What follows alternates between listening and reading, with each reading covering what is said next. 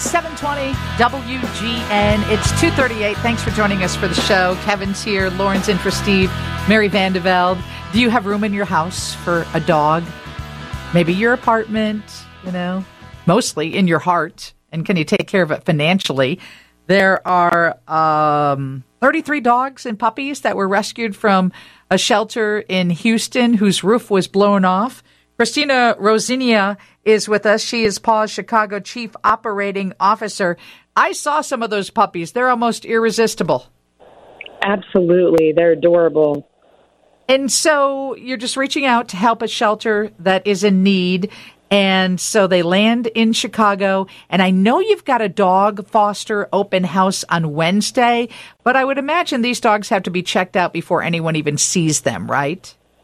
Absolutely. So as soon as they get here, we actually use gowns and gloves when we get them off of the bus, make sure we house them, feed them, get everything that they need, and then they get a full medical exam, ensure that they have all of their vaccinations and that any medical care or illnesses they have are addressed before we move them into either the adoption track or foster track.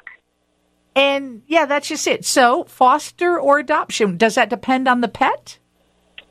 Yeah, so if an animal is healthy and cleared, then they will be approved for adoption. So a lot of these cuties will be available for adoption this week.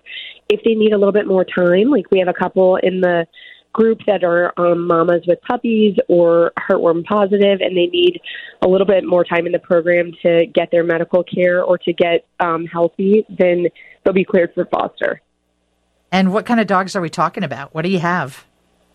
A whole blend, everything from, you know, a couple weeks old to a couple years old, and from, 10 pounds to 50 pounds. So quite a mix, 33 dogs in total. Oh, that's awesome. And you rely on volunteers to go down to Houston and pick them up? So we do often go down and help pick up the animals directly. In this instance, we actually had a rescue partner that we met in the previous disaster relief with Hurricane Harvey that we had coordinated with. And so they helped get the animals up to us. And then we have volunteers here to welcome them and house them. But we're always looking for volunteers to either drive for future transports with these disaster reliefs or to come in and just spend time with the animals in our program. Yeah, when I went to PAWS Chicago, the website, which is pawschicago.org, I saw that volunteers volunteered over 95,000 hours in 2022. That really is the lifeline of PAWS Chicago, isn't it?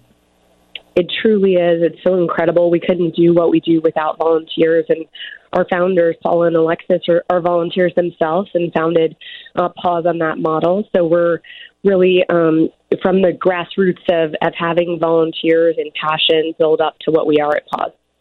And I also saw that you are looking for summer interns.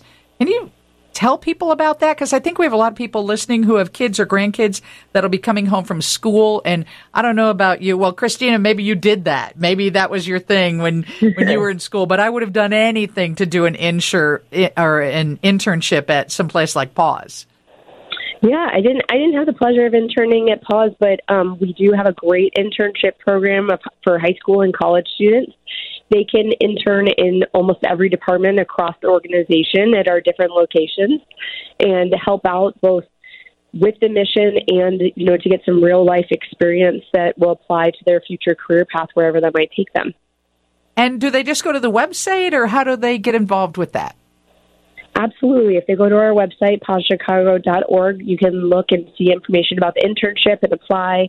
And we have a fantastic volunteer team who will coordinate with them and interview them and help place them in the right department that gets, you know, or a breadth of departments. Sometimes we have rotating interns, get them the experience that they're looking for, and also help out PAWS in that volunteer-based model to really continue with our mission.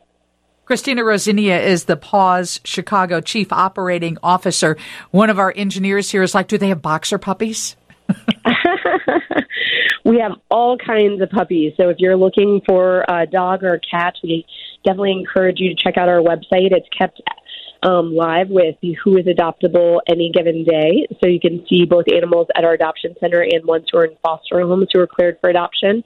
But obviously, if anyone's interested in helping out. We have hundreds more at our medical center who are waiting to be cleared for adoption. So volunteering or fostering is also a great way to, you know, meet some cuties and hopefully meet the future pet of your family.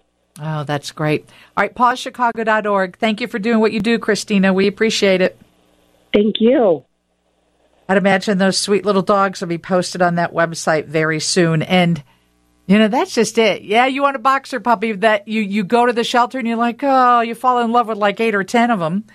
It's 2:44, time to get a check on weather and traffic. And then Brandon Johnson, who wants to be the mayor of Chicago, is going to join us. He released his safety plan today. We'll talk to him next. But what's going on, Mary?